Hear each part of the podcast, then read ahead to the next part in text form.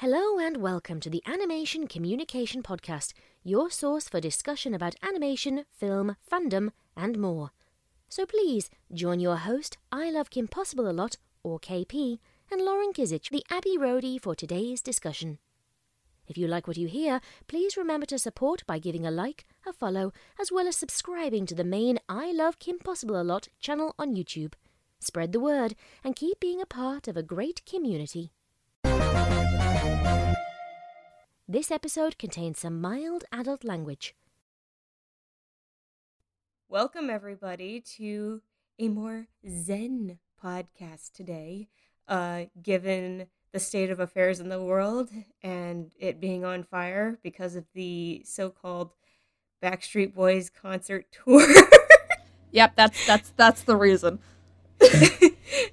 I'm I'm sorry, I'm taking taking that one from Game Grumps. I just couldn't resist it. Backstreet Boys concert Um, tour with a new opening act. the reunion tour.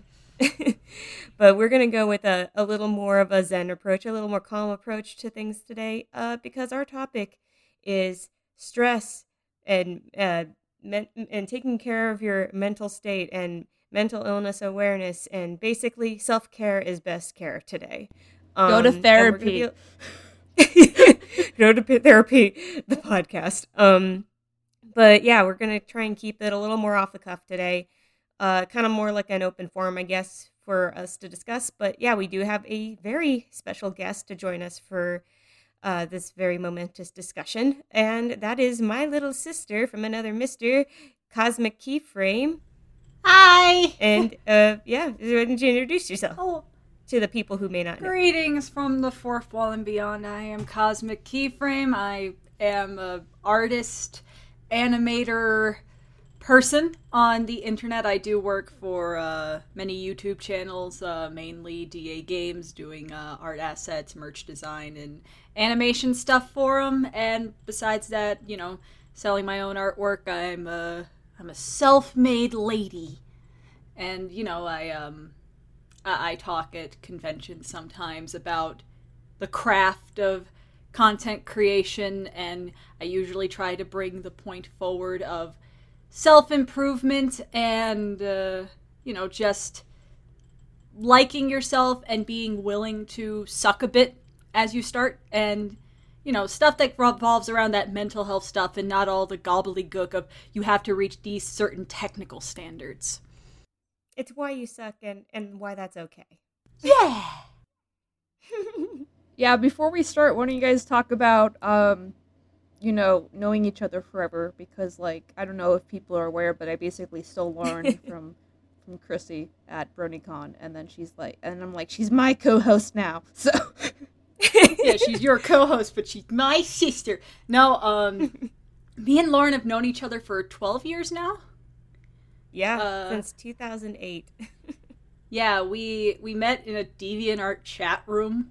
Uh, you know, the one step above an AOL Messenger board. Uh, back when they had well, back when they had those those chat rooms on DeviantArt, by where you way. can make think they have where you can make topics, and this was around the time where like Lolzor and stuff was still popular. And what's so the you know, Lolzor? It's a mystery as old as time, my friend. Uh, but no, you know, we met through that. We did art trades and art requests, and we just, of our friend group, we probably are the closest that any of us have stayed with each other. And you know, we talked through Messenger and and and and uh, and DeviantArt notes and all that stuff. And yeah, then you know, I flew over when it was about college looking at times to meet Lauren in person for the first time and check out her college that I didn't go to. And then, uh, um, yeah, ever since I moved to California, me and her have been just the, the, the dynamic duo of doing stuff. And Yep. yeah, from all that, it's just history. Yep. And it's and you know, it's crazy to look at, you know, where we started and coming up to where we are now. How much has come come through our lives and just brought us closer. Uh yeah, and to think it all started with us like basically we were in a Beatles Beatles fan chat room on DeviantArt, and then we started doing like Beatles crossover fan art, you know, back and forth. Yeah. So like the Beatles dressed as the Scooby Doo gang. The, Yeah, the Beatles in Phantom of the Opera. The Beatles in uh, Jungle Book. just- Though that one actually makes Jungle Book. though that one actually makes like a little bit of meta sense, but like yeah. and then you know our our friendship and sisterhood is really culminated as similar success stories with different paths because you went the whole you know higher education path and, and I didn't and you know so it, it, it's it's interesting it's interesting but you know Lauren's the closest person I have in my whole darn life and I couldn't have anyone better. I, I met Rachel on the internet uh uh, and you know then we shared a table at a con selling stuff and she she kept yelling at people to buy things and then i yelled at people to buy things It and then works, we connected from there. I mean you can yell at people as much as you want and eventually they're going to listen out of respect fear annoyance or a combination of the three. Uh, but no I, i'm happy to be here. Yeah, I think I remember happy. like back in the day day like I think I like probably like 2000 like 15 or 14 I remember like giving Chrissy like okay you're going to do these these like dot mob faces or something so do you remember that? Oh. Yeah, And that then- was a that. Then my life became well the topic of this uh, podcast, and I, I I couldn't do it. And then we reconnected like a year or two later, and it was like, yeah, we good fam. Uh, so yeah, Yeah, everyone is always afraid of disappointing me and I'm just like it's it's fine just like tell me I don't know what's happening someone tell me things yeah, yeah, but uh, so yeah, I guess the the topic that you brought me on for to talk about, or as the Canadians say, talk about. well I guess we can start with with going through our own mental health history and like what specifically is ha- what specifically has happened to make things more complicated than they need to be. So I guess Chrissy, you can go first since you're the guest. Oh, that, thank you. Quite an honor. Um, yeah, so I am a person who is diagnosed with bipolar disorder, uh, panic disorder, generalized anxiety, and clinical depression. You know, though bipolar disorder, which its uh, its previous medical name being uh, manic depression, uh, can include anxiety and depression. So kind of a umbrella term, I would suppose. This is the big fact people need to learn. People who have mental illnesses don't understand everything about the mental illnesses they're diagnosed with. We're learning just as fast as you. but um yeah, I've been diagnosed with bipolar disorder since 20 the end of 2018. And so I've been medicated for that and anxiety disorder and panic disorder. And I've been diagnosed with PTSD for since 20 2016 uh, because I, I because I simply couldn't go to a doctor after 2015 because I I, don't want to get too into it but I went through a lot of uh, toxic stuff in my in my past in my old home life and that really it really made a cut into me and through the kindness of others i was able to get out of that and you know. And all that but uh you know it's still stuff that i deal with to this day because the big realization is you could take yourself out of the toxic place but the toxicity doesn't leave you Yeah. and mm-hmm. I, I I learned that firsthand because I'm still dealing with the stuff.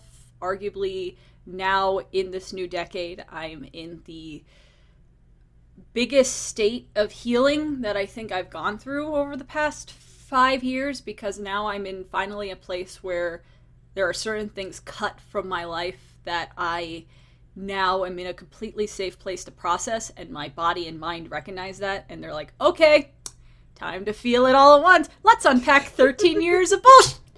I don't know if you can curse on this cast. Yeah, so- we're gonna. I was just gonna be like, we curse for specific episodes, and for this one, I'm just like, you know, we gotta, we gotta go. We gotta be like, Yeah. everything. yeah. Okay. police. Bullshit. really. Uh, bullshit. So you know, let's unpack all that bullshit. Yeah. We'll, we'll, been- we'll, we'll throw a Fluttershy yay over it. uh, no, use that one. Use editor, editor. Uh, listen to me, editor. Use yeah for any curse. That specific. if you don't, I'll find you. I'm gonna listen. But um, you know, I was gonna be like- basically, yeah. Like half the half the team isn't aren't bronies anymore, so they might be like, what is she talking about? What is a yay?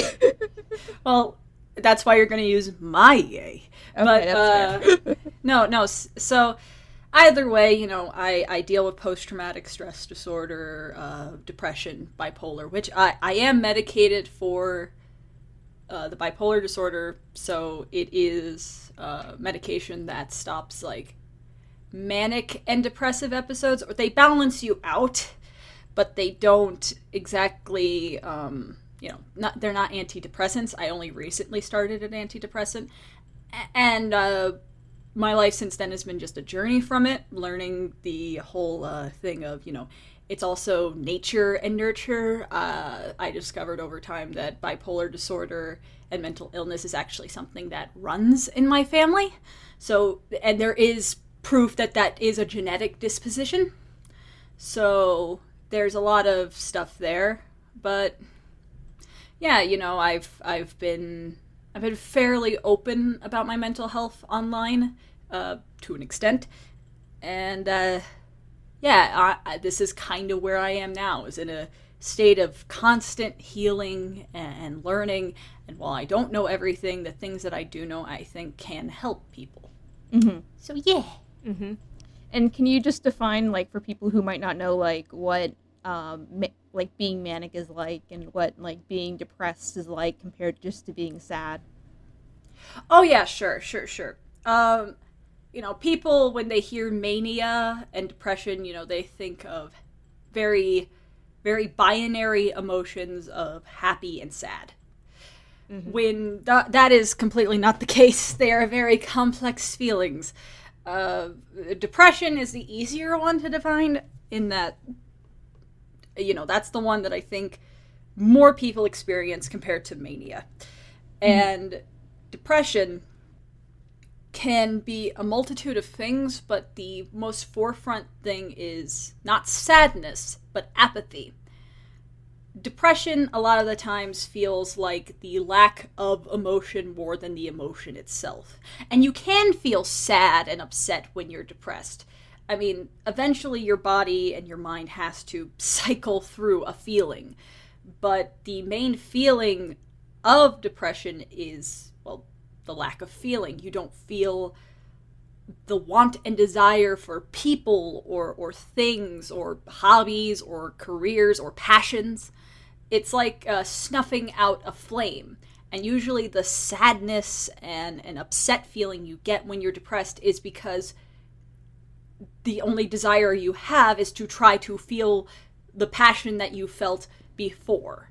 Uh, uh, but depression is like putting a wall on top of that, and it's a wall that you can't really uh, climb most of the time, or a pit that you're in. Mania is harder to define because, uh, I mean, the the factual thing about it is uh, bipolar disorder is grossly uh, under researched when it comes to mental illness. So there's not a lot of research behind it, and that goes into mania because mm-hmm. more people often than not eh, fact check me if I if I'm wrong, audience, but most people experience mania and hypomania as a adjacent thing to bipolar disorder rather just than just mania by itself as its own uh, mental problem. Mm-hmm. And mania to most people feels like a uh, most people would think of it as a sense of your euphoria or it's the happy episodes. It's the good part of bipolar disorder. Big quotation marks. Uh, when when honestly i would say the manic episodes are the worst part of it. Um, because mania while you get that feeling of euphoria you are basically like overclocking a computer or overloading something with information. You you basically feel the equivalent of that scene in uh, Space Odyssey where the guy is staring at those like blinding things of color, Mm. and it just keeps Yep. going faster and faster. That's how it feels because you get a rise in emotion that you didn't have before, and and sometimes it can be happy, but it's also massively impulsive. Uh, you you feel extra anxious. You you can become paranoid.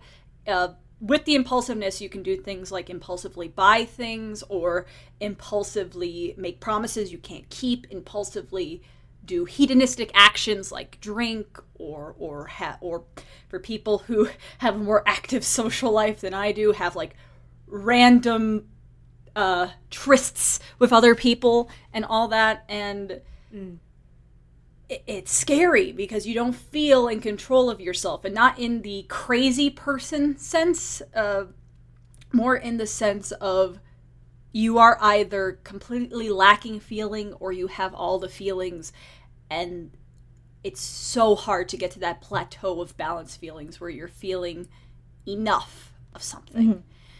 Or and uh, that's the that's that's the hard part about bipolar disorder. And, and personally i prefer to call it manic depression because i feel like that describes it better. Um a- and you know the hard thing it, to to just go on one little last tangent.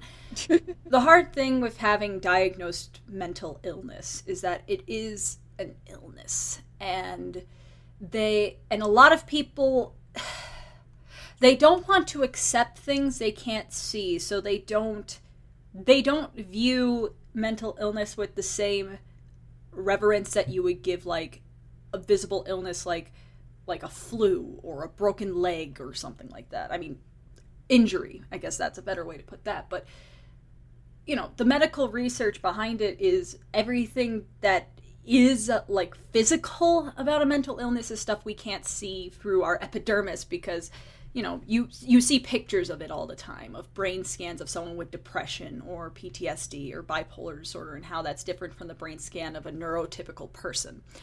And it's it's uh it's hard because you know certain facts about it like uh with people with bipolar disorder literally have from my research uh, less gray matter in their brains because you know the serotonin and the different endorphins that our brain releases go through essentially tunnels in our brains. That's like the the wrinkly bits you know? And when you have you know a mental illness those tunnels are wider and it's harder for those synapses to go through. And that's the hard thing to explain to people that it's not it's not that we feel sad all the time. It's not that we feel anxious all the time there are imbalances and and certain things that are not getting to certain parts of the brain that you know we don't have the luxury to to to, to have that the that a lot of neurotypical people that don't have these disorders and illnesses get to have every day. Their brain works good. It works correctly. and and it's uh that's one of the biggest struggles to try to explain and and cope with these illnesses because they seem so invisible to everyone around you that isn't I- experiencing it to the point where you feel like is it invisible? Is it all in my head and not in the in my head in a scientific sense? In my head as is it my fault i'm feeling this way and I, I- do feel like maybe that's why uh, a lot of people with mental illness get into creative fields because it's our way to try to cope with a corporeal thing or a visual thing, whether it is to uh, directly express it and talk about the struggle in, in a visual medium or to get that energy out in a constructive way. Uh, but I guess that's that's my piece. Thanks for coming to group therapy. Um, so Lauren, tell me, how are you f- up? um, I, co- I come from the spectrum of more or less just having to. I, I come from the the area of just, you know, I under a lot of stress usually. So I don't come from the spectrum of where I have any. I'm, I don't have depression, or at least not as far as I know. Uh, um, but I do. Uh, I do have ang- like anxiety, and so and I think it's just something that as I've gotten older, it's just a matter of trying to balance everything else that is chaotic in my life, and so um, it's just been you know when it's a lot of things that pile up in a day to day basis, and it's just trying to juggle that, especially during the most chaotic year I think any of us have seen, at least any of us our age have seen. um, it's a uh, you know, it, it's it's it's a lot. Um, but what I have done in the past few years is to try and find means of, you know, not only trying to find ways to cope with stress and anxiety, it's more ways to kind of like find answers for things within. And I think that's it's it, it's gonna sound like it. It's I know it's kind of gonna sound flower childy, but um, hippy dippy bull hunks. but um, but I did get into meditation a few years ago, and and it and I think what the nice thing about it is is that oh, and why I encourage people to meditate is you don't have to be religious to meditate you don't have to be religious to do yoga. You don't have to be religious to just literally just try and find your center. It's it's to find your center is to find that little bit of peace within yourself and to kind of like restore your balance. When you're feeling stressed, you just got to, you know, step back. You don't even have to sit there and and sit there lotus style or anything. You just you kind of just pull back maybe take a step outside if you're inside take a deep breath take some a few moments for yourself and just like try to clear your head. Try to like just you know wherever you're frustrated with or whatever is freaking you out just kind of step away and you know breathe in and breathe out. And you can just like it it, it does a world of difference honestly. Uh if if i if you're coming from the area of where you get stressed out really easily. And this is coming from somebody who's actually usually pretty chill. Like as a person, I'm pretty chill, but then I get manic. so I just like if if if something like if something goes wrong, I immediately start like freaking. So uh, especially if I'm like, ah, this is like you know, I this was my responsibility. I was supposed to do this, and you know, I did this wrong, and now everything else is going wrong, and it's all because I did this thing wrong. And you know, it's that kind of thing when everything kind of snowballs. Mm-hmm. Um, so it's all a matter of trying to stop yourself mentally from going into that, into that crazy spiral, and uh, and meditation, and even like uh, even went to to a meditative retreat uh, for a day with uh, with uh, basically my, my soul sister. So I have my little sister and I have my soul sister, and we both went to a meditative retreat for a day for her birthday, and uh, it was like last year, and it's because I knew she needed it, but I ended up getting a lot out of it too. and um, it was just kind of like, you know, it was really nice to feel like you there were other people who were just like you trying to like find that peace in in the middle of chaos and uh, and trying to find answers for things within and and sometimes it's like there's this crazy thing it's going to sound a little uh, I guess metaphysical to like talk about it because but it is is uh, finding a lot of stuff that is the stress in your life is like because of what we project onto things and what ends up being more stressful to us is because we put more of that we project more of that stress onto the thing. So it's a lot of it, there's quite a few things where it's perception and how you perceive things. And th- when you the more you think you're powerless in something the more it's going to make you feel powerless you know it's a the more stressed out you think you're you're gonna be or the more stressed out you think something's gonna make you the more stressed out you will be. It's, kind of just like it's cause and effect. Mm-hmm. um and so it's uh so with like meditating it's like even then just like taking a few minutes to to just pull back close your eyes breathe and then just go okay let's reset. We'll go back into this fresh. Just take a few minutes for yourself That's all you need. Mhm. Um, and I and I feel like it's it's something where, especially nowadays, when everybody's rushing around to do stuff, even in quarantine, uh, when people are working or working overtime to try and like make ends meet and stuff like that. And there's points where, you know, we all kind of like lose our heads a little bit, uh, especially you know when we just get caught up in what's happening outside of our houses, what's outside the country, and what's happening, you know, even in our neighborhoods.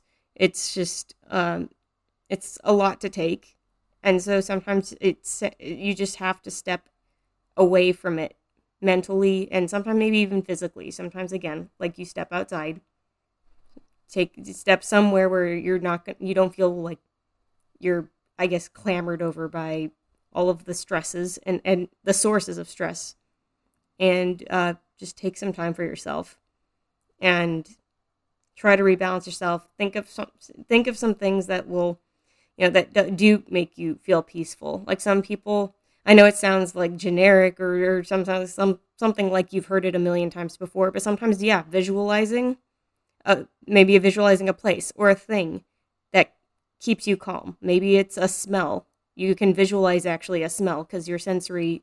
I think if I remember, it's like your your taste and your smell are some of your strongest memory sensors.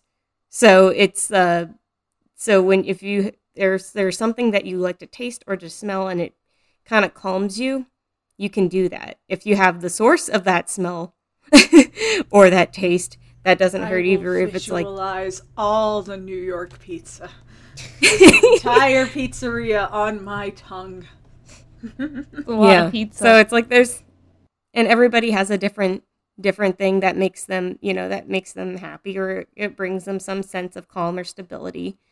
Um, and that's more or less where I come from. I hope that didn't sound like too rambly or anything, but um, yeah, this is gonna be yeah, probably it- like a, the rambliest like- podcast, Huh? or the this is probably gonna be the rambliest um, episode. Like, and so it's it's it's yeah it, it is a balancing of your ener- your personal energies uh it is kind of tr- retraining yourself how to think and how to perceive things um and sometimes that means kind of like more or less breaking down who you once were not from like the sense of i'm going to be a completely different person now um and change who i am it's more just how you see things and sometimes in how you think about things.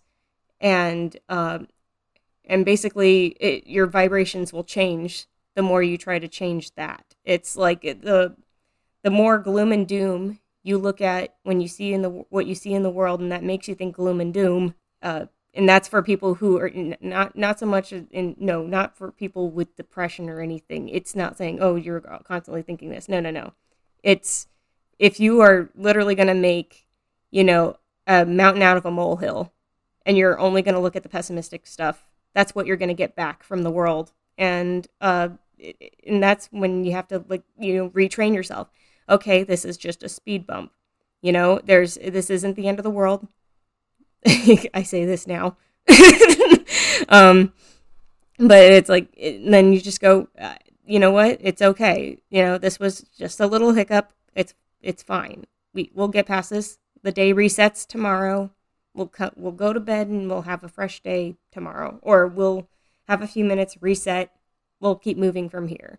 And the more you retrain yourself to like perceive things that way to look more for that for that positivity and it's not so much shutting out the negativity it's retraining yourself to look at that negativity in a different way. Um, that does help a lot it, it's trying to see how everything is the universe is working for you not against you. If you feel like the universe is working against you it's pushing you to do better to for yourself for other people for other people to do better for you too. It's like it, it again it's it, it does have to do with you know the way you think and, and perceive things. It affects your vibrations and that affects everybody else around you. So because we as you can see in this in in this day there's a whole lot of people moving with the same vibration. There's one big move it's like a one big upheaval that's going on right now. And it's because of so many people resonating with that vibration. So um and I could go on and on about that because there's and but I'm no expert in the in the vibrational stuff and I'm not in the metaphysics and and all that stuff. I still, I mean, I don't think anybody really knows the entirety of that because that's a whole mis- mystery world in a, of its own. But you need many based off of- open up that one. You need like a four a the balancing the you know cleansing the chakras recharging yourself by a salt lamp which i'm totally not doing right now Uh huh. Uh huh. Yeah. Yeah. Yeah. Sure. Sure, Lau. I, I I believe you as far as I can throw you, and you're very small and dense. Like, be like throwing a medicine ball, but uh. but uh yeah. but yeah it's it's uh but yeah to coming out of that perspective on my side um i mean everybody has their own methods there's no right way to meditate there's no right way to do anything that comes to like finding your peace as long as it's like you know as long as it's a relatively peaceful means then you're okay like uh you know some for some people it's it's going and listening to live music. That's actually like if you're going to let's say you go to a coffee shop and there's an acoustic you know somebody playing an acoustic set and that puts you in a good mood is to just hear and relax to some guitar you know acoustic guitar. You know that's that's a good thing to do. And it pulls you out of whatever place. If you find peace going into a coffee shop and listening to that then that's fine. Whatever helps you recharge uh, if you like going to the to a park or you go out into a, a sometimes if you go if there's a hiking trail you want to walk that hiking trail get some air and that's a that's another thing. Don't be afraid to go out into nature. If you got access to it just even if it's just walking outside your door and there is a, a little patch of grass and a tree to sit under maybe uh just like find something to kind of like help ground yourself back into the back into some form of nature because that what if the dogs did a deuce there? There's only so many patches of grass and many dogs. um well uh first of all there should be a sign to clean up said poop neighbors should look out for one another uh this was the cardinal sin of you getting me on this show.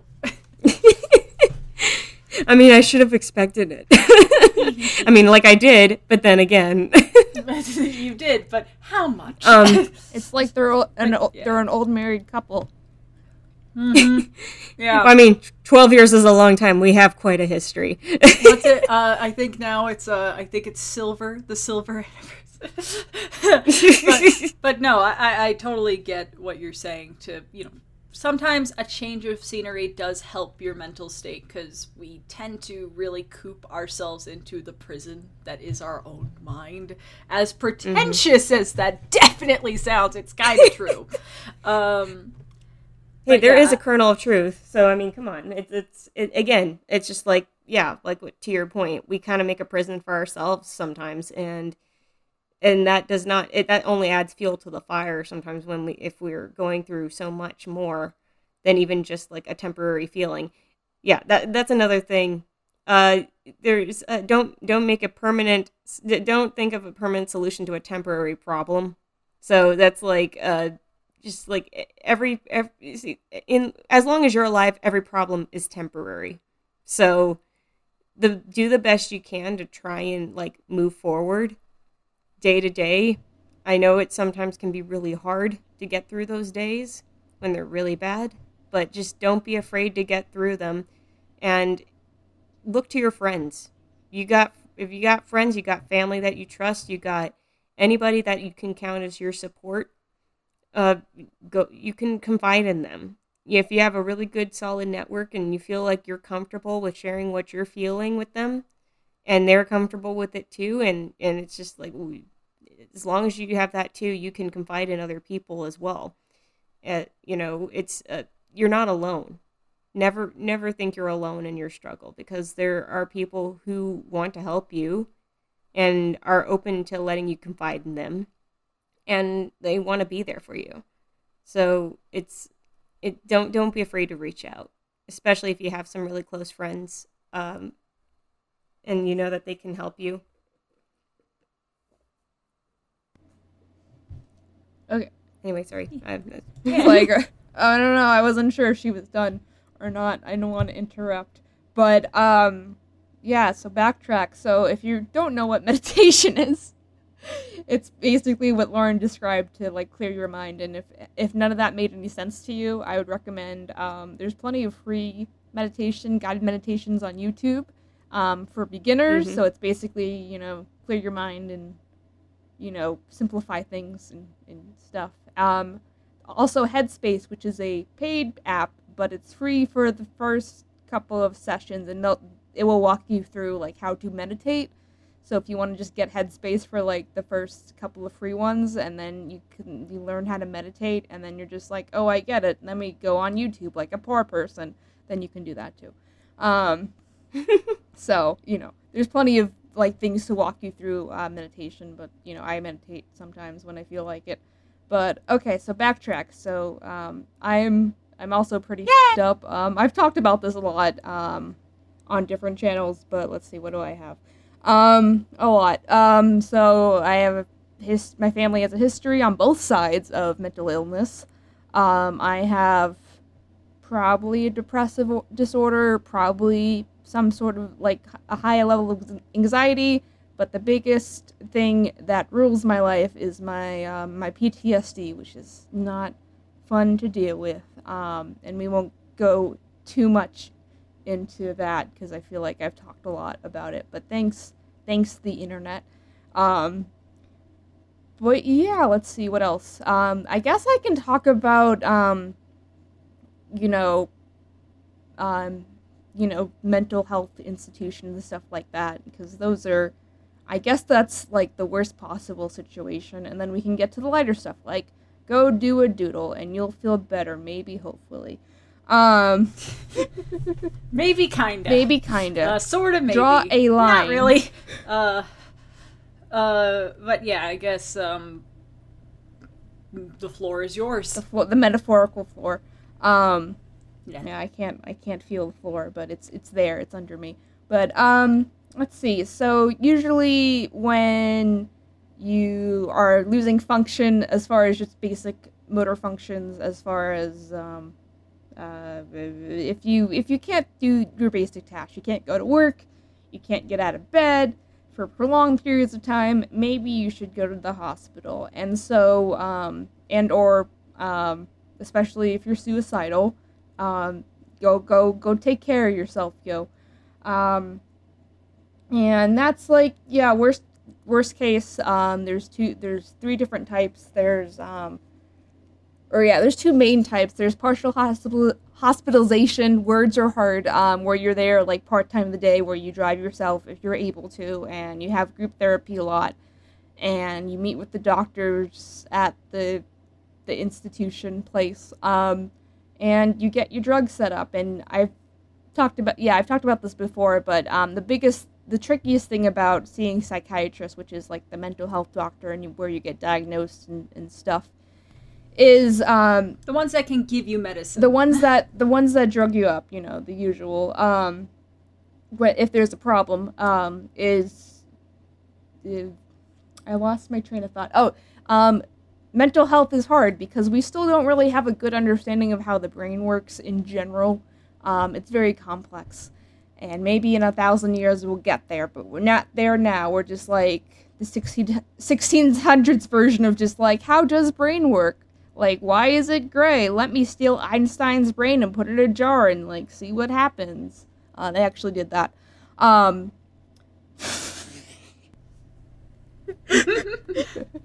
okay. now you know. Neat. Now you know. Uh, uh, neat. I, I know a lot of random death facts too because that was a thing that I was researching when I had PTSD.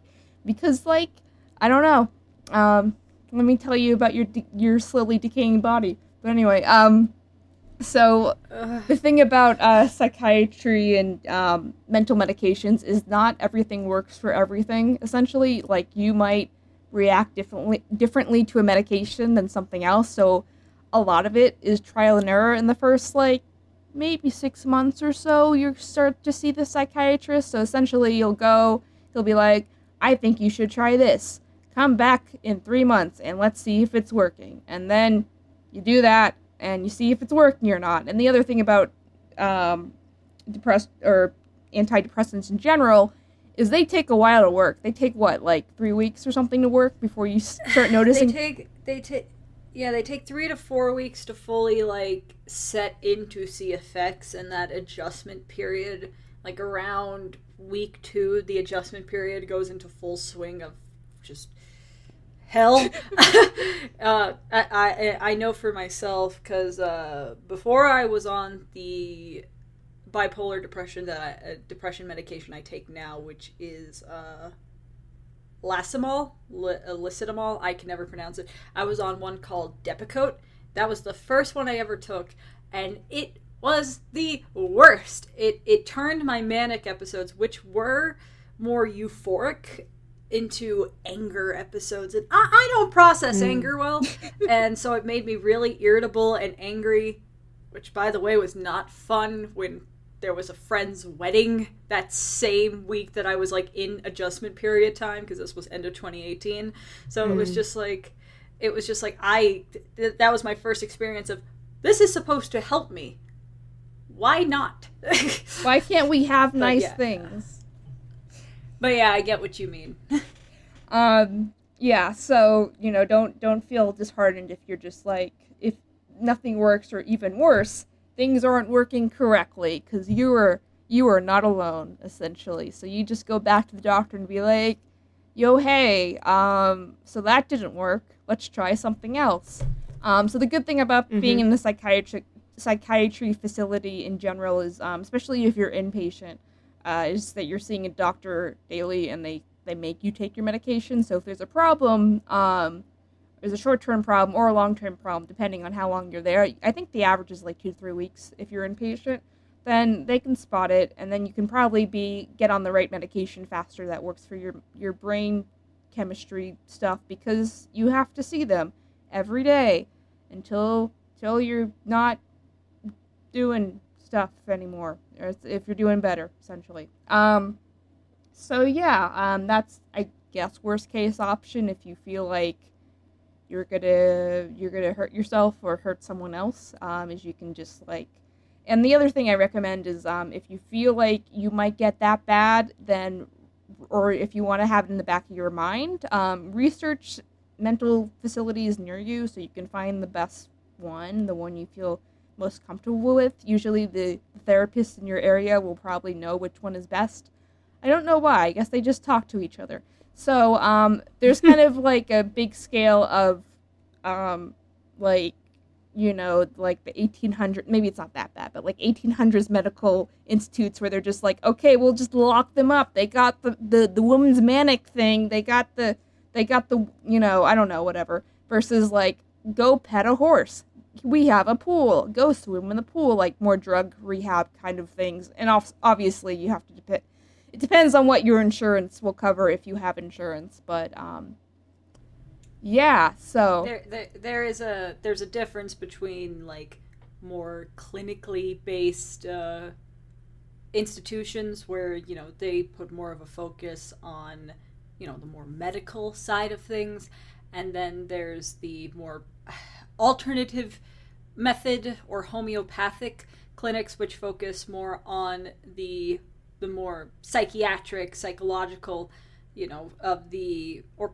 therapeutic i guess that's the better mm-hmm. way to put it that you know the difference mm-hmm. between a therapist and a psychologist is that one is more based around the sciences and one is more based around kind of the the emotion sociological psych uh, psychological aspects that go outside of the realm of medicine because we are mm-hmm.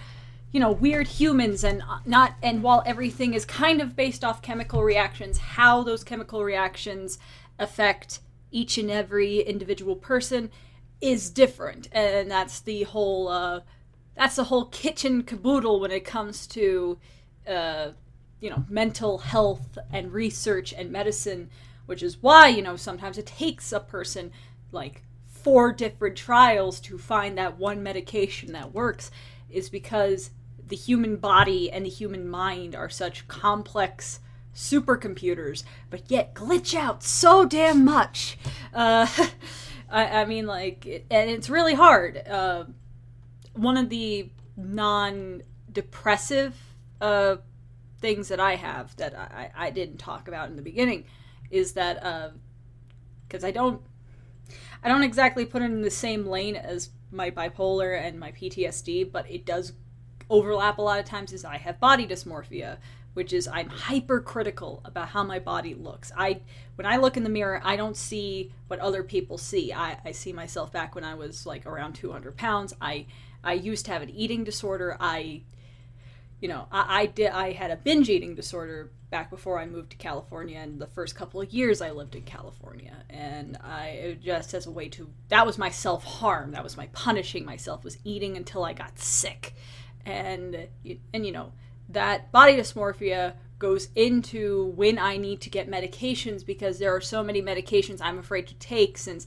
a lot of antidepressants have uh, weight gain as a side effect and, and some mental health doctors uh, don't listen when you say hey if this yeah with my weight and makes me gain weight this is going to make me more depressed because this mm-hmm. is going and, and and it's hard. Uh, luckily i have found ones and my routines and diet and stuff i don't gain weight much anymore if any.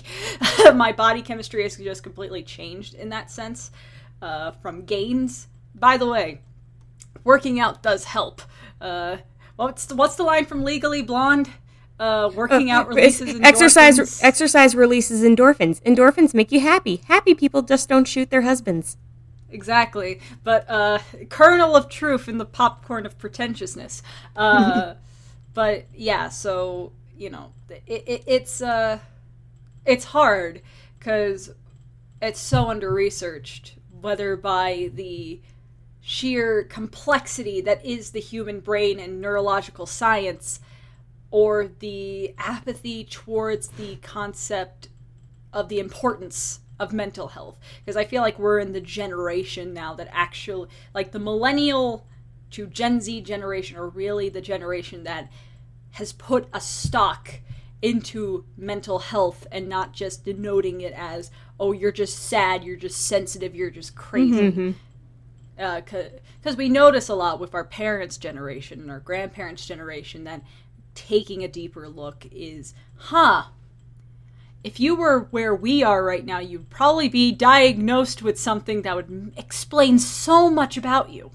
Mm-hmm. Uh, and, and, you know that's that's uh, that's the shame of it all. Uh, there's also the matter of there's also the matter of like, uh, sorry to cut in. It, no, no, it no, is relevant to it's relevant to the point, but it's uh, also kind of just like a I guess you could say it's kind of like generational trauma that gets passed mm-hmm. down too. So it's like uh, even if it goes back way, way, way back to many generations, that's why it's like there's this almost like this passing down of that kind of energy and that kind of vibration down from pe- generation to generation, and that the the the kind of karma that gets carried down from that too. Whether it just kind of it ends up kind of affecting us. Uh, as it continues down the line. And it's almost like uh, trying to put a stop to generational karma, good or bad. Good or bad, it's like karma gets passed down. So it's like, um, and that's another thing. Karma is often a term used to say karma is going to get you, kind of thing. You know, like implying that it's going to get you when you're bad and stuff. But karma is a general term. It gets thrown around as like something like, oh, you know, if you're bad, karma's going to get you. Uh, but karma is just a general term for good or bad things. It's just uh, it's just what you put out is what you get back. Really, it's uh, and um, if yeah, if you do good stuff, good stuff will come to you. If you do bad stuff, well, bad stuff will come to you. So it's uh, just to clarify that. But yeah, it's a generational thing too sometimes, where that energy gets passed through. Yeah, and I think the thing with the generational gap in understanding of mental health and stuff is that and, and it has seeped into the millennial and Gen Z generation. Not saying those darn millennials and their avocado toast and depression. no, it's uh it's the it's the thing of I think because of the lack uh, and going into the whole creative field, whether it be animation or artwork or anything of the sort, music and such. Mm-hmm.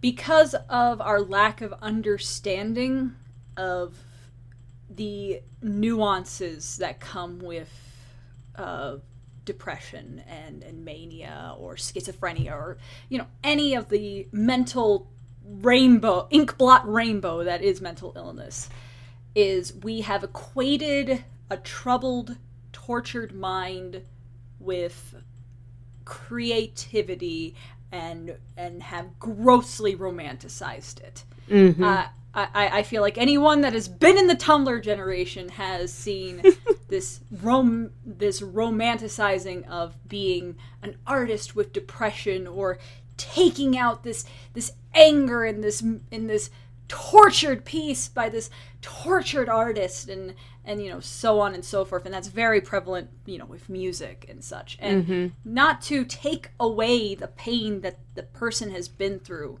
because most times than not it's not the artists themselves that are romanticizing their pain. It's the fandom that surrounds them.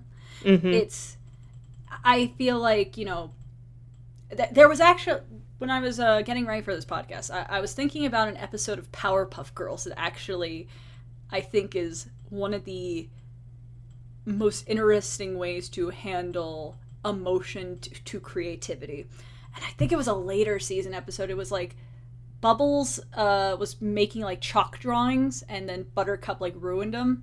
So Bubbles ran away, and then him gave her like this magic box of chalk, and her drawings would come to life.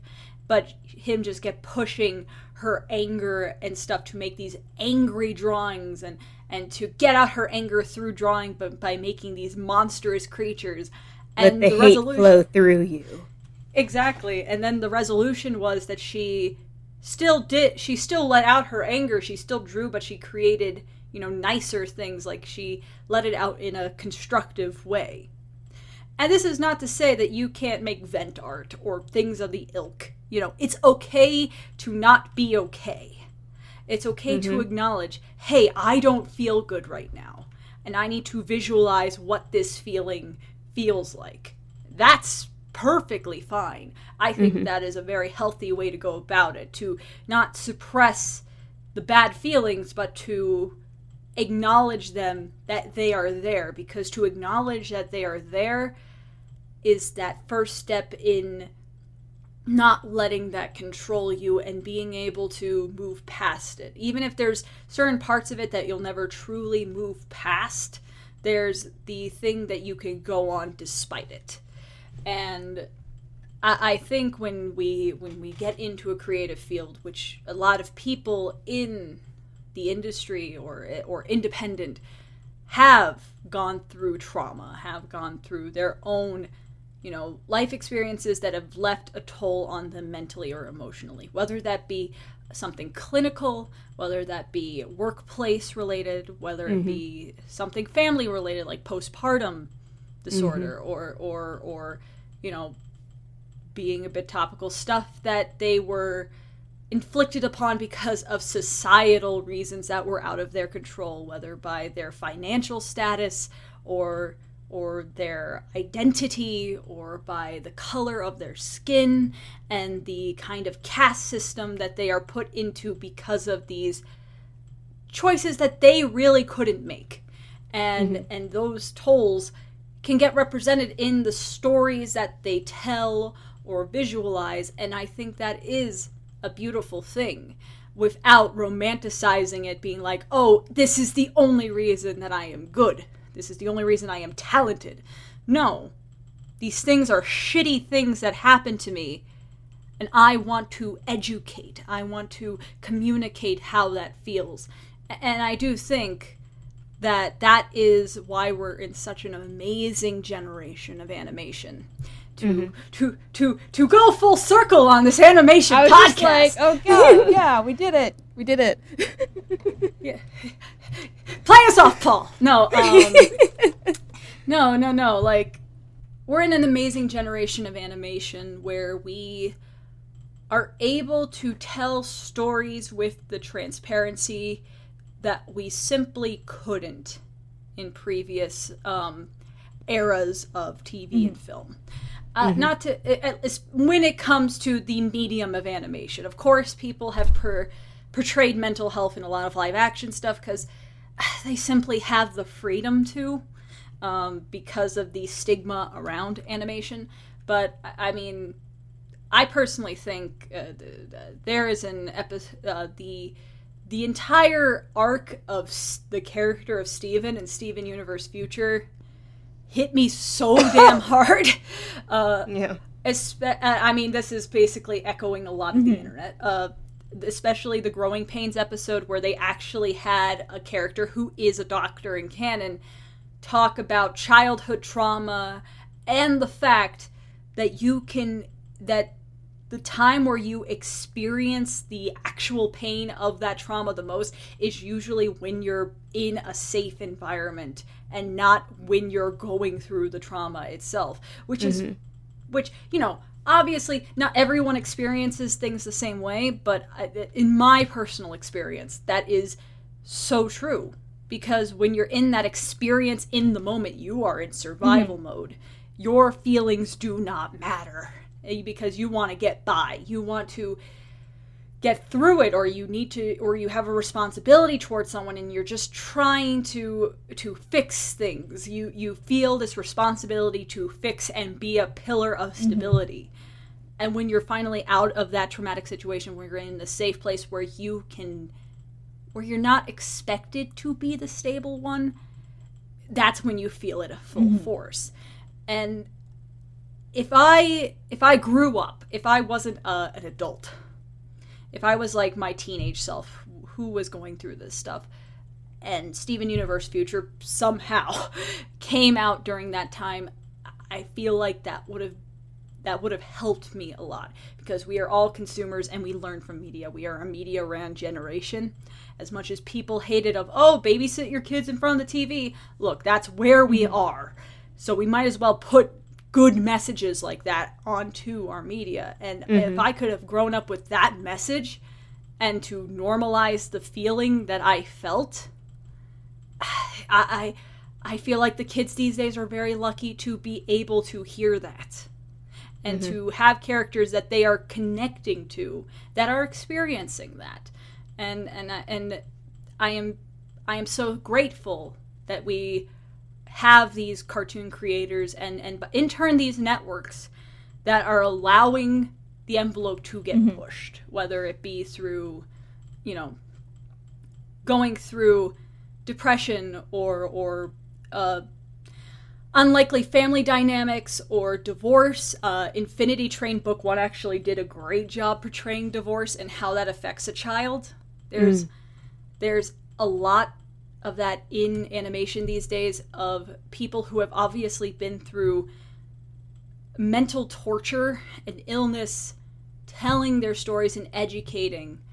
And i and i really have a, a positive hope that because of this the the generation that will come up from us will be more open to to this kind of invisible world to ask questions and to not hide how they mm-hmm. feel. Mm-hmm. Because it's scary to admit to an adult or to like your your counselors or all these things i don't feel right. Is it my fault? And it's not your fault. It's so not your fault that sometimes we are just given a bad genetic or we mm-hmm. go through shit that we didn't ask for mm-hmm. and and our brains can't handle it like some people can and that's okay. And i and i hope that with this with this new generation going in have being more in tune with their emotions and normalizing the conversation of mental mm-hmm. health. I, I i feel like we're going to be in a better place than when we started out Yeah. Yeah, I agree. That was nice. And that- yeah, it's I like think I think about this a lot. yeah. Well, I mean, it's it, it shows why actually uh, even at this time more like uh more cartoons have been streamed on streaming services nowadays. It's like art seems to speak more to people, especially in times of great stress and great anxiety. Um, and for people who especially who are dealing with mental illnesses in the middle of all of this Mm-hmm. that it's, it's people see and recognize animation more for for the messages it has and for that kind of the comfort and reassurance that sometimes they can provide um and that's why art is important people Yeah. so art, art, art, Yeah. art is a universal art is a universal uh, expression. So it's like um and that's why it's it's good and that's why art is also therapeutic. I mean that's why when you see art being utilized in schools it's, there are some kids who are going through a lot of stuff in their own lives and they see that as an outlet. If they have even a little bit of time to do a drawing in an art class or somebody's teaching them to draw or paint that's an outlet. Somebody teaching them to do music that's an outlet. So it's uh, you know it's it's kind of like an escape and at the same time it's being able to confront those confront the feelings that you have the emotions you have the problems you have and then being able to you know make make something out of out of a bad situation and to help process through it. Mm-hmm. And that, yeah. So I mean, here we are with this podcast to like, it's a, it's an outlet for us too. It's just like we like to be able to talk about animation, talk with other people who like animation, and practically live it, and uh, and seeing how that affects people and why they do what they do and why they create what they create. And and for it seems almost everyone it's like everybody has their own reasons to do it but it all seems to unify under we all have a passion for it and it's an escape.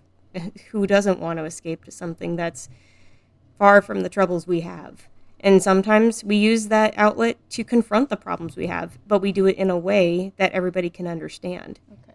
so that's what i think it's it's so great about animation and about art in general that we can do that and utilize it as an important tool Okay, I'm gonna say a thing. Okay, the first the, the first Yeah. thing I wanted to say before I go on my spiel is um or I think this is the spiel episode essentially. So I, I'm sorry.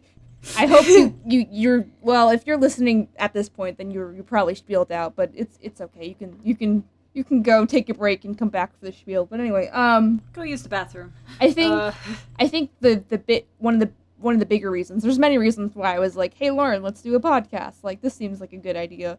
But one of the the main reasons is I think, in general, um, and this ties back to mental health. I promise. But I think in general, like this is a problem with people that are YouTubers, that are performers, that have to kind of put on this persona of a kind of personality that they have to, you know, even if they're like for someone who's playing themselves, like say someone like Larry David and he's playing himself in TV, there's a difference between Mhm. Larry David, the guy who's over exaggerating his tendencies for the camera, and then Larry David, just kind of the more chill person. They might be very similar, but there's a difference in performance. There's a difference in, um, you know, just um, how they perceive things. there's a bit of fictionalization Yes. there. So, um, you know, one of one of the many reasons I decided to, or you know, I was like, hey, let's do this podcast, is to kind of peel back those layers um, with me and just other people in the industry, is because, you know, like I, I get frustrated when you know people have seen me in the past and they're just like, Ree, she's egotistical. Ree, she made this joke this one time. Um, and it frustrates me because I try to I try to be a good person, and you know I'm sure like we all try to be good people, but you know just like any comedian, there's jokes that aren't gonna hit. There's jokes that people are gonna get offended at. There's jokes that are gonna be like they're it's gonna go over their head because it's there's there's some fictionalization around it, and I thought just having a more chill kind of environment to talk about things, especially things I wouldn't have time or things I wouldn't address um, on the main channel, and like more topical things like with what's going, you know, just animation news in general and reacting to that um, is is important. And the other thing I wanted to say is I think to to Chrissy's point, uh, I feel like there's a like nowadays there's also a bigger responsibility for creators to use their platforms, um, specifically um, showrunners, but really anyone. Um, if they're doing original fiction, if they they have a show or something that they are portraying at least complex themes um, about um, maybe not mental health, but just like and like anything, like um, anything that their character is going through, someone could take something from that and relate it to their own situation and find solace in the fact that you know how did how did this person get through it? How did um, well maybe I can use that. Like I've said it before, but like one of the reasons like I've really come to love Simba more than you know I have since I was a child is just I relate to him as a as a character who is not perfect, eh, obviously, and had to kind of fa- he like you can only run away at at at you can only yeah you can only run away at uh for or you can only run for so far, but you know like Mm-hmm. is that gonna make you happy just running? Um, Mm-hmm. you know you're gonna leave everything behind just because something happened that was hard and gross and traumatic and like you know like in some ways very much out of your control like even though he didn't realize it but in my case like you know well similar like it was hard for me to realize things but um yeah so i think like and i think that's why the lion king resonates with so many people in general not just because of that um and and having a flawed character come back and res- face responsibility but also um you know having the death of a father or a father figure um die and, and kind of having to deal with that. Uh mufasa dies. I hope i didn't spoil the lion king for you. Uh How dare you! oh god. So um I've been waiting for the right moment. And, It's been now 26 it's so- years. 26 No, years too so- soon. It's it's been sullied. This this event that happened before I was born is now sullied. so um you know like and and that's why you know that movie works really well is um because it ta- it, it it faces a or takes a really realistic issue versus some sort of disneyfication or like sugarcoating of something that is softer and like oh he was alive the whole time. He was just hiding you know. But like you know that's not the case when like you know Yeah. simba is just like come on dad get up. And he's not getting up and everyone's crying. And um you know wouldn't have ruined the movie if he was just like oh sorry i fell asleep. Yo, fam, I just went out to get milk. i just came Uh, out to, went out to get cigarettes and i didn't come back um You know, Until how now. is. Until but now. yeah i've been thinking about this a lot in the last couple of days but like part of my also like my my core resin as just a person is just kind of defending like if if something i love like passionately and there's only a couple things i love passionately in this like you know movies and stuff like that if i re- introduce someone to that and it becomes like much more well like well celebrated because i'm talking about it and i have a platform for it. And um like that's my whole like reason for living essentially. So you know like i've been i've been mentioning um treasure planet a lot and now i'm playing the playstation game because i only have a playstation and i was just like well when i'm like i can only write scripts for so often. I've been um i've been unemployed essentially because of all this stuff and i'm just waiting for things to fix. And like part of my mo is, is like atlantis just got a live action movie which will hopefully help the um reintroduce people who haven't been to um, Atlantis as a as a concept, and I think it's a cool movie. And I think it probably just should have been live action from the get go anyway. Really, like I love the animation, um, but like plot wise, it work. I think it will work really well as a live action movie.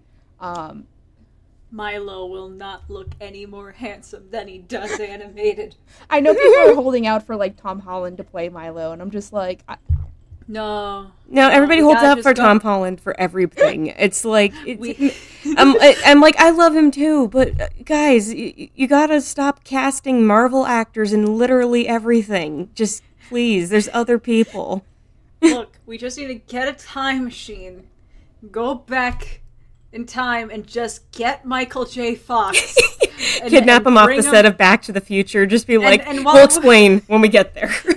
And while we're at it, let's just go to uh, back to Ferris Bueller's Day Off. Send kidnap young Matthew Broderick, and then you know we'll have a good we'll have a good old time. Yeah, Baby Matthew Broderick is so cute.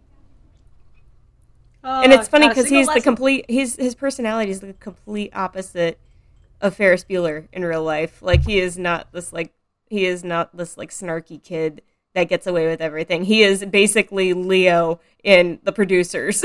it's just that's actually He's a him. good boy. baby, He's a good boy. baby man, baby. But Uh, um, yeah. yeah, like um so anyway, so that's I think that that got confirmed. I'm kind of I'm kind of excited for that because I want to see like just how that affects um the because like even like if people don't care about the old 2D animation thing, then it's still a movie to see. Like it only helps its its case.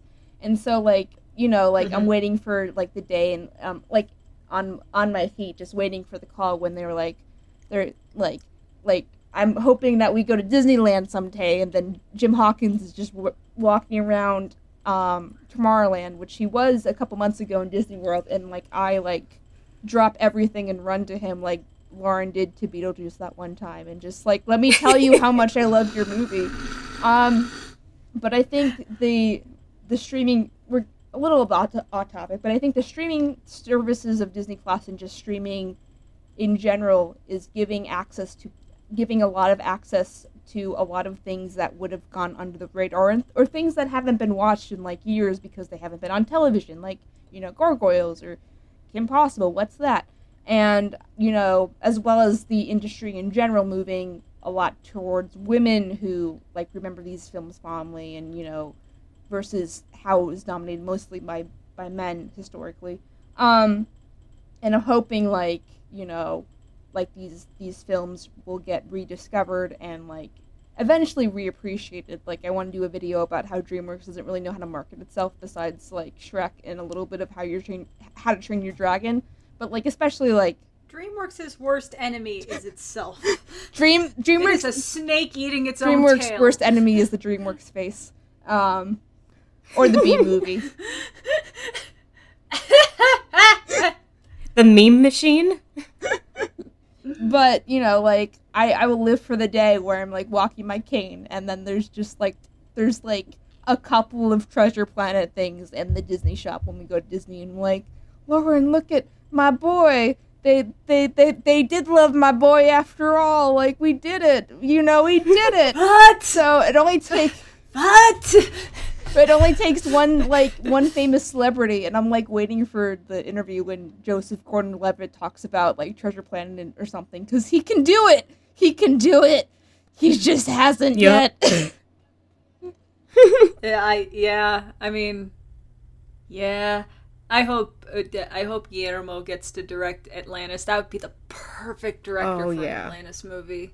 I mean, it's funny Uh. because the original whole premise of of Atlantis was like, okay, so it's a monster flick because of I mean, all the, the crazy monsters. the- who's they- who's better yeah. to do monsters than Guillermo del Toro? Mm-hmm.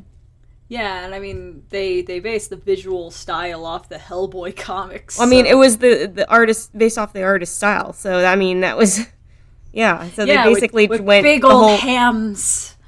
Yep, they ba- basically went the whole Hellboy aesthetic because of yeah. So that that's always cool. That's why it was so cool to see at the turn of the millennium Disney going with a whole new style change and why it seemed to carry over kind of more or less into uh, Treasure Planet, but also a little bit over from from uh, Emperor's New Groove as well. Just seeing that more updated, like you know, turn of the millennium art style that's more sleek, more contemporary, and Kind of the kind of like the 2000s uh, Xerox style in a way, kind of Yeah. like how Disney kind of changed their aesthetic. You know, come 101 Dalmatians and Sword in the Stone and stuff. Yeah. And Um, yeah. yeah. To tie it back in before we give you some more mental health tips, I guess. Um, in these in these trying times, um, please like have an egg in these trying trying trying trying time. Take two. Uh, hey, hey, it's like it's it's late for me. I'm on the East Coast. Give me a give me a break. oh, oh, yeah. You're you're in like midnight yeah, it's times. the things I do for you. But anyway, you people. Um Um, but yeah, I think we like creators, especially in these modern times, have a responsibility to educate and have inclusive themes for the viewer, just so they, like, you know, they can introduce people that might not have a good understanding about said themes. Like this has been the biggest one that has been repetitive in the last um, probably ten years is slowly sneaking um, LGBT plus characters into animation in general without like, and just having them there essentially. So you know, She-Ra did that a lot. I mean, and and Steven Universe did, and like even before that, there were like Loud, Loud House. House, and- yeah, and then like there were characters in the background for some things, but like I get angry when like you know, um, I'm gonna trigger Chrissy a little bit, but I get angry when like showrunners are just like, I have this great character, and I'm like, but what's your story? So like, all of like season four of Star versus the Force of Evil was like a Yeah! train wreck. Oh no, uh, no, I, I I agree. I don't like the last season of Star at all. Yeah, and I'm just like, what a waste is like you have these characters that are fun. I you know, funish. You know, like I was, I I, I kind of regretted watching all of Star Versus, um, and but I don't mind it. Um, and then I'm just like, what a waste. And you're having the you're you're you're tying up the story with this just like, like it's basically like oh. You know, th- there's a problem with this. There, someone is using this thing badly let's just destroy all the things like so i in this case it's magic. So it's like someone's using abusing magic let's just destroy all the magic. And i'm just like what? Um you know and it's no, like it's a sh- like you know and i think like serialization is the future as far as just general animation. I think that helps with quality. And you have to if you're doing a show if you want to do a show then yeah get your story arcs ready for the pitch meeting god damn it like i want i want pictures of spider-man on my desk. Um That's not saying that there's not a place for cartoons to just be Yeah. cartoons. I, I, I, I mean, like I, I would say, like uh, some of my fa- some of my favorite cartoons to come out of the the 2010s were stuff like Mighty Magiswords and Mao Mao Heroes of Pure Heart, which are very purely episodic cartoons having fun being an episodic cartoon. There is a place for it. Just a I think we're just in an era of serialized animation because we we one streaming services has just made it a more uh, digestible method and we're just in an era where because like you know Steven and, and Gravity Falls and stuff kind kind of set the foot forward for serialized animation. The industry itself is like, oh, how can we profiteer off that? And that's why we have the saturation of it that we have now. Not to say that these things are not of quality just because they are part of a saturated market. They are. The, a lot of them are of quality. I, I think just, uh, you know, like how we said earlier, you know, creativity in art and animation is a way to escape. It's escapism at the end of the day, and just as much I think it's kind of like how you can escape into a to the Harry Potter books and and like just have a fun time going on this adventure with all these different arcs and stories. You you know, kids can have kids and adults can have fun reading just a nice novella that is just a its own self-contained thing. So I, I feel like I feel like you know the the thing of telling a story and using you know your your talents, skills, and what you've gone through in a creative way can, doesn't have to be in the rigid uh, template of a, of a serialized story based animation with explicit uh, mentions and and narrative uh, dynamics using mental health. Sometimes you just want to escape into a world with a cat with a sword, and that's perfectly okay. I think I think to find middle ground, like if you want to do a thing, make sure you know what you want to do with it. Essentially, like, is it going to be the episodic Yeah. standalone like silly show that just kind of exists in its space, or like you know, don't try to like don't try to do one or the other half. Yeah, because we can tell, you know. Mm-hmm. Yeah, yeah, yeah. Yeah. she's just like So, she's just uh, like yeah. oh the star the star flashbacks just like Oh god, they should have ended it at coordination and then it could have been a perfectly fine ending. yeah uh, Uh, Well, why Alex? had- Why Alex Hirsch had the right idea with Gravity we had to Falls, ship 'cause it He knew We exactly what he wanted. go longer i guess You know, that's it's like Gravity Falls started and ended how Alex wanted it, and he's like, "I'm not. I I don't care what anybody says. This is what I wanted. I'm keeping it as that. We're ending it here. That's all I wanted to say. Okay, on to the next project because I have more stories to tell. right So, I mean, onto that's hiding a statue into a into like a park in Washington. Uh, i do not know what you're referencing the whole to but i cipher am hunt. concerned that no, the cipher hunt where he hit a Bill Cipher statue, and there was this scavenger hunt that went all across the globe to to to find this Bill Cipher statue, and it's like. it- It's a very fascinating uh, story to look up, but it, now now that statue's in some place called like Mission Hill or Mystery Hill that's up in Northern California. Um, but yeah, sounds like he has a lot of time on his mental health. anyway Well, I mean, yeah. but yeah, mental health. So um, I think you know, I let's see how it how it has affected me as an artist, and anyone else can feel free to jump in. So um, I don't know. I guess it just took me a while. Like, if anything, it kind of like made me more nihilistic and, and pessimistic. And the other thing, which maybe will be another episode, is it like all the therapy made me start to realize behaviors and thinking patterns of toxicity and toxic people. And because of that i can i'm very i've been much stricter as far as who is allowed to be in my life on a personal level and who just has more shit to basically work through that i just don't i just have to save my en- mental energy for essentially um and that's like again that's a whole big thing because you know we- we've like in general, a lot of the people in the animation industry and the film industry in general are kind of big kids that sometimes they never grew up and sometimes they're hitting on young, way younger women, for instance, or, you know, and I'm just like, or all the Me Too stuff, which is not fun.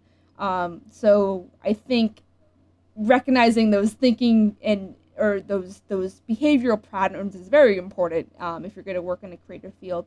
But I think that's the biggest takeaway that I've had, the biggest positive takeaway that I've had to deal with or, or learned is just kind of how, I wouldn't say evil, but how really gross people justify their actions without having, without, with taking the least amount of count- accountability as human, humanly possible and just, you know, it's gross. It's gross how, you know, like pulling the the pulling the sheep behind the the cur- or pulling the I don't know whatever the metaphor is of like you you're Pulling the yeah pulling the curtain back. back, and really seeing how these um these people I call them people with power but they're really YouTubers they have an audience but these people with power are really just like how much they need that audience for a sense of self-worth and a sense of validation. And i've kind of kind of and i've come to the point where i'm just like i'm very grateful that i have this audience now and i'm grateful that i have this platform because it gives me a lot of opportunities it lets me know a lot of people. But at the end of the day i'm just someone who likes animation and i'm not any better than anyone else because i'm a youtuber and i think that's lost on both uh, the audience sometimes and the YouTubers themselves. And I think my thing helped me um, strip away, you know, the the sense of validation that, like, you know, that people might have with it, essentially. And like, if someone else were in jeopardy of losing like everything they they've worked for, you know, and everything that um you know they felt feel like they've earned and you know the respect that they feel like they've gained. And you know in, instead you have all of a sudden just people telling you how horrible of a person you are and how I used to like you but I trusted you man. And now you've you've just become the shell this this thing that you know I don't recognize anymore, and you know it's you know it just makes you think essentially. And basically don't use any anything don't use your career don't use like any of your accomplishments as a sense of validation and self-worth because it's it's it's bad. It can only lead to bad things. It might make you feel good. But you know that like i think learning to love yourself for you know what kind of person you are and what you what you what you like to see in other people and your values is is much more important and less harmful at the end of the day than trying to use your job or something as a sense of self-worth and you know okay there's there's my spiel. Did anyone else want to jump in? Yeah what about you lau? Uh i was gonna say well i i i guess in terms of like any tips i have for that i'm, I'm not a big major YouTuber or anything like that, but uh, but my art has frequented many social many art social circles, I guess you could say. Um, like puts on shades. Uh, you best you you best believe that my uh, that my one of my old Beatles artworks from when I was like 16 still circulates to this day as a as a birthday image for people who are sending Beatles birthday messages to people. And I'm like, this was addressed to my 16 year old friend. This is weird, but okay. but because uh, it has but a 16 mean, like, balloon in the background. but anyway.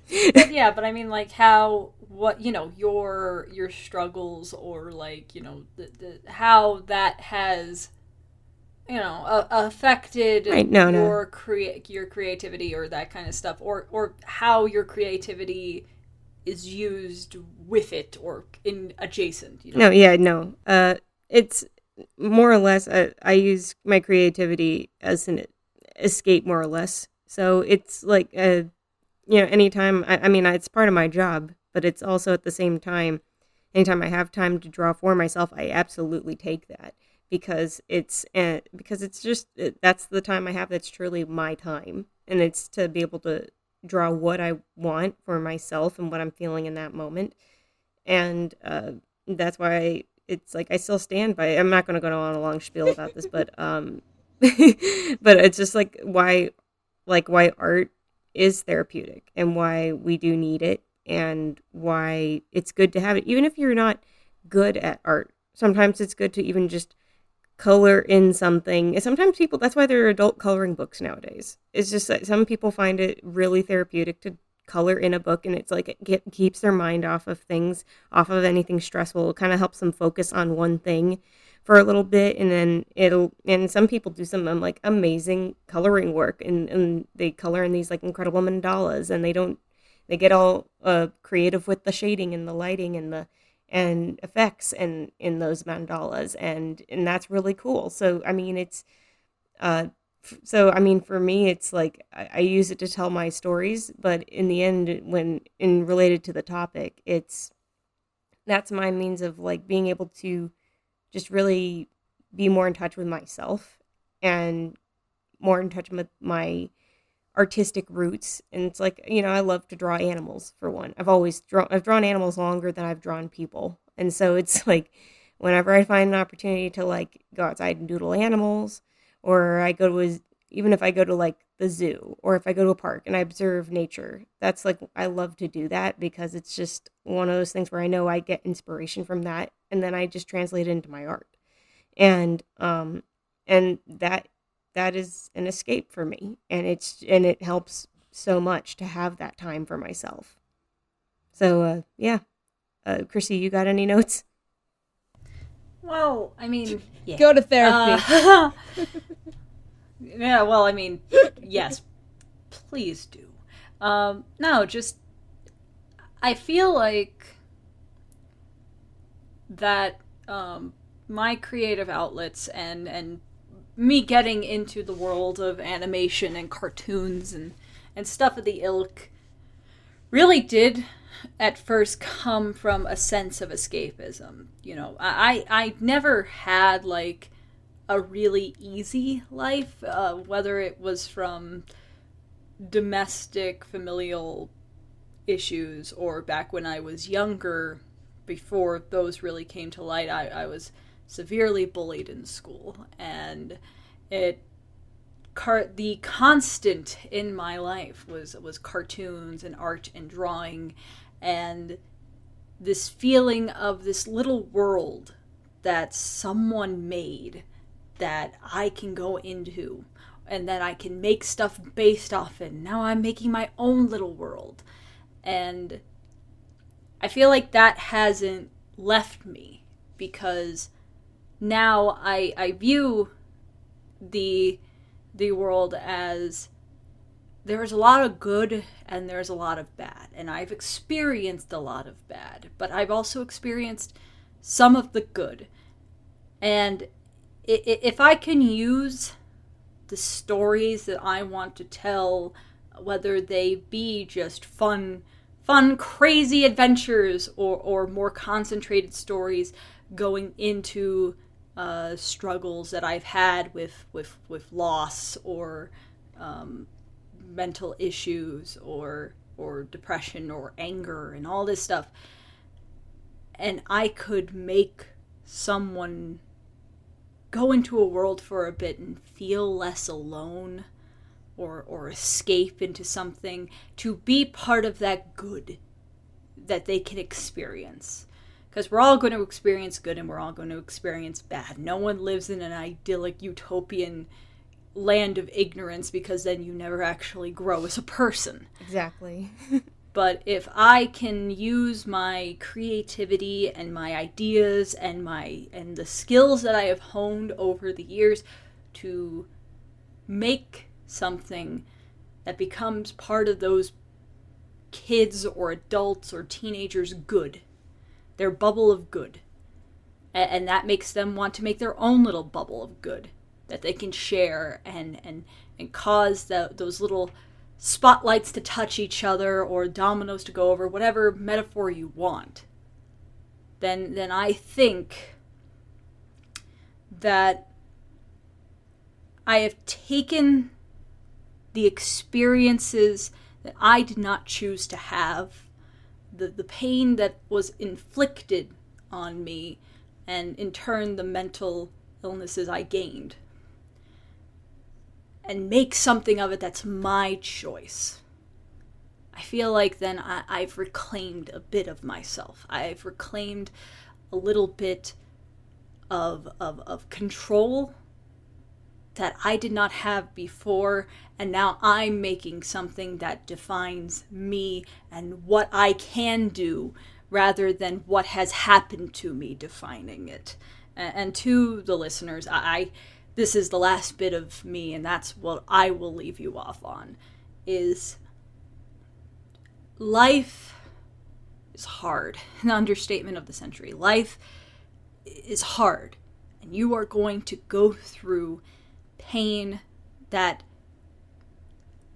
a lot of the times will not be your fault or you will not have a hand in choosing what pain you go through Mm-hmm. And maybe because of those pains that you go through that aren't your choices, you feel like you have to devolve into pain that you cause yourself.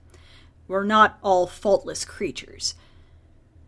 But no, the pain you've gone through and the illnesses you have, the disorders you have, the memories you have, the trauma you have, they only define you as much as you let it define you. And that's easier said than done. What you can have define you is what you do with yourself. Because you couldn't control what happened to you or what will happen to you, maybe to an extent, what is happening to you. But you can control you and you can define you. Mm-hmm with either the stuff you make or the person that you want to be. And I know a lot of it just sounds like empty words. But know that the person saying these words that may seem empty have gone through the same thing and has had the same doubts that you may have hearing it. Because I had the same doubts sometimes with me hearing it from other people or myself. But every little bit of time, you believe it more and more. And maybe some days you won't believe it as much, but other days you'll believe it a lot. You define you. Your trauma does not. Other people may have definitions for you, but that's not your definition. Stay creative, stay creating, make the bubble you want to make. Yeah, that was that was very very nice. Well said. Let's slow clap it out. slow clap it out for my sister because that was awesome. Yeah, we did it. sweet, sweet victory. Um, but I'll just leave it um because I don't want to. I don't. I, I don't really want to say anything after that. I think that's much more well said than just like go to therapy. But just um, you know, if Go to um, therapy. if you want if you want more tips, um, I talk about it a lot. Um, in in in my collab with Lily about um, um, what to do if you're in situations where you might not have the outlets if you can't afford therapy. Um, you know, aromatherapy is great. Get some candles. You know, whatever you have to do. Um, and it's it. I wish there was a there was something I could say that makes it easier, but in reality, I think something that I've learned is that you respect yourself more if you survive through it, and you and you didn't think you could, but then you did, and then you're like, wow, like I a lesser person maybe would have crumbled with this kind of stuff, this all this stuff. Hmm and um, but I didn't, and I found my way through, and you know, and and the people that that that put me here, you know, couldn't own up to their these these actions, and you know that says a lot about them, and you know that's kind of my light essentially that I kind of look through is that you know i'm trying i'm still like we're all trying to do good by talking to you the listener about our shit basically in order to to help. And you know i try to like even with my videos i try to like help people feel less alone with the things that they like. And um, it's okay to to be obsessive you know as long as you're you know being healthy about it essentially you know you're not you know. And you know it's okay to like drown into fandom stuff as long as you're you know you're still you're not harassing anyone or something or you're using that to create create or meeting people through this or meeting people through um, fandom stuff. Like i think all of us have gained the majority of our friends through fandom you know correct me if i'm wrong. Um but yeah that's i guess i think that's all i wanted to say. So it's it, it gets all i can say is really it gets it gets better like even though it doesn't feel like it will. And even though it, some days you just want to die um, if you if you make it through then it, it gets better. Um, lauren do you want to say anything as the the least fucked up person here Um, I'm really just gonna have. I'm gonna keep it short and sweet. Be kind to yourself. Be kind to others. Just be considerate. Just you know, you sometimes you whether you know what you're go- going through or or fully understand what you're going through or not. Just know that not everybody has a full grasp of what they're going through either. So I mean, we're kind of all just trying to get by day by day. so that's the truth of it is everybody's just trying to get through every day as best as they possibly can. So be kind to yourself and be kind be kind to others because as the saying goes, you don't know what other people are going through. Somebody else could be going through a day like you are, sometimes even worse, and you just don't know. So just uh, don't just be kind to others as best as you can, and um, eh, but especially be kind to yourself because eh, there's there's only one of you and I know that's an overused phrase, the one of you, and there's nobody else like you, but it's true. It just take the best care of yourself as you can, because if you can't, and if you want to help others, you got to make sure you're good too. Like make sure you're in the best best headspace. If you have the best energy to to help others as best as you can as well, because we all got to lean on each other Lean on from time to time, and that, we're we're humans, we're social creatures, and so we we need support. And if you need to look to somebody else for that support, that's totally fine. Don't feel afraid to do that. Uh, but if you're taking taking care of yourself, again, you practice meditation, take take some walks, take some practice self care, aromatherapy, like uh, like KP said, that's a good one. Uh, even burn some incense if you're not allergic to the stuff. um, it, scented vegetables. scented oils. Eat well. Yes, diet is another thing that that could be a whole other podcast in and of itself. Um, but it, you know, watch what you watch what you eat, what you put into your body. If you're putting in junk, you're gonna get back junk. If you're putting in the good stuff, then you're gonna get back the good stuff, and you're gonna feel better about it too. So yeah, exactly. Eating your vegetables and your fruits. No lie, it'll help. Also, dark chocolate because the antioxidants will do wonders. So anyway, um, but the uh, but yeah, in the end, make sure you're taking care of yourself as best as you can. Uh, of all the little things that you like for yourself, you know that you like to do, that you enjoy, you know, take some time and, and enjoy those things. Take a little time to watch a funny video. Take a little time to read some read some of your favorite book. Take a little Go time. cry at some dog pictures. Yeah, That's what I yeah. That go go find some dog pictures like Chrissy Get does. your best friend. Get your best friend to send you pictures of her dog so you can cry. Yeah. which that that is true. That is true. that is that is something I, So I'll do all the time on social media. Is every time I'm sad, and I'll be vocal about when I'm sad, just because I think being vulnerable, I think helps other people feel comfortable being vulnerable. But I'll be like, I'm sad. Send me pictures of your dog. I'm sad. Send me pictures of Discord. You know, stuff. Like, just, just, just do what you can. I, I just go to Lauren on Messenger and being like, I need, I need pictures of Phelps. I need pictures of the dog, and then she sends me her dopey-eyed little baby. and He's so fat too.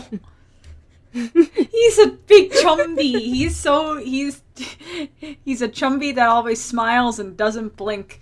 He's adorable. He's my baby.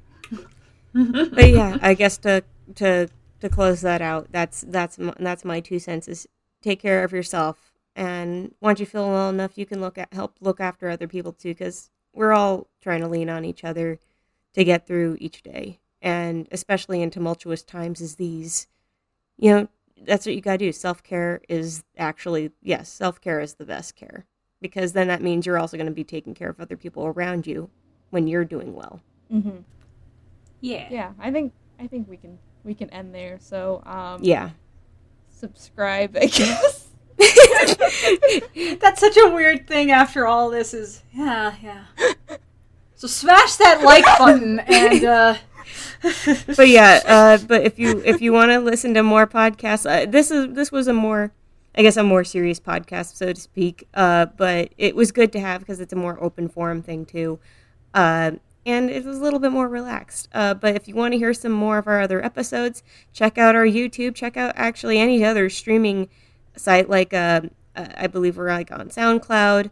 We're on uh, I, We're on all we're of on a bunch things. of different So we're on all the things. So whatever your streaming platform, yeah. If we're on your streaming platform for podcasts, then we're there. And uh, Yeah. every we we aim to air an episode every Wednesday. So we start with the streaming platforms, and then later on in the in the day, probably towards evening, we usually have uh, an episode up on our YouTube channel, so you can have some nice visual fun stuffs going on uh, while while you're listening to us ramble. So, um, thank you. later in the week you'll just find an eight track tape mysteriously under your welcome mat and then uh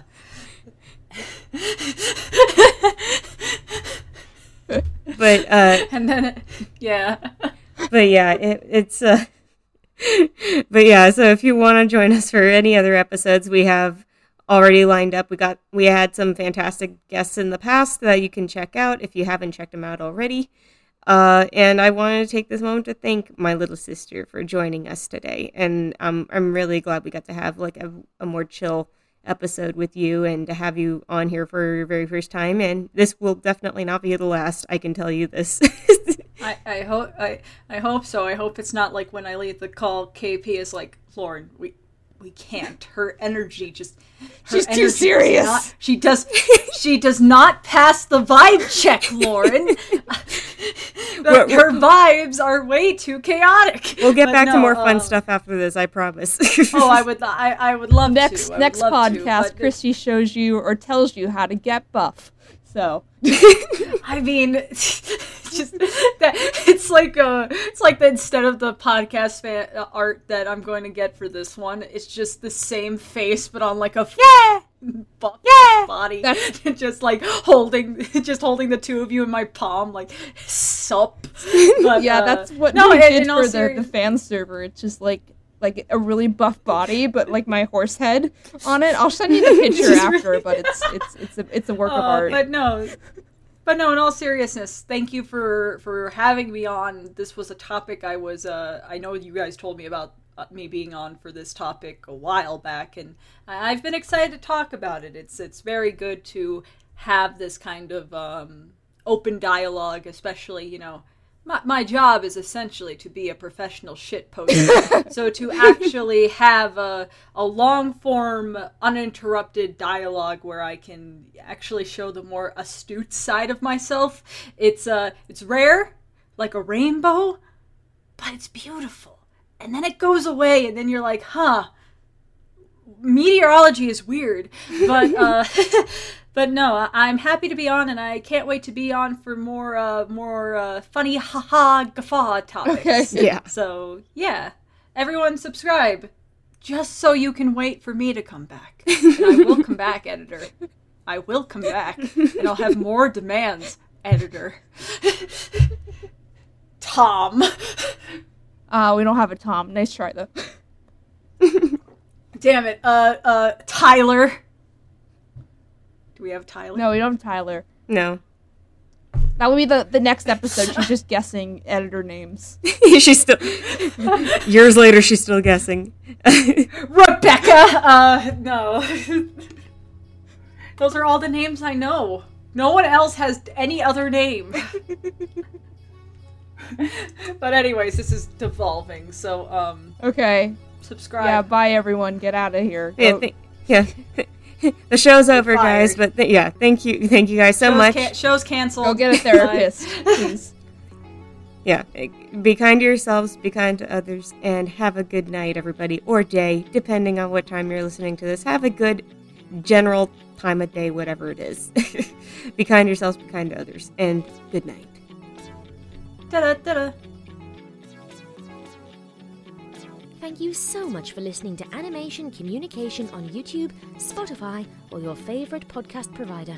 We are really hoping this show makes a difference in how people view animation and media, as well as giving and providing advice for people all over the world who like or want to join the animation or media industry. If you liked what you heard, please remember to subscribe and rate those five stars, as well as tell your friends. Don't forget to subscribe to our main YouTube channel, I Love Kim Possible a Lot, and turn those notifications on. My name is Scribbler, and you have been listening to Animation Communication.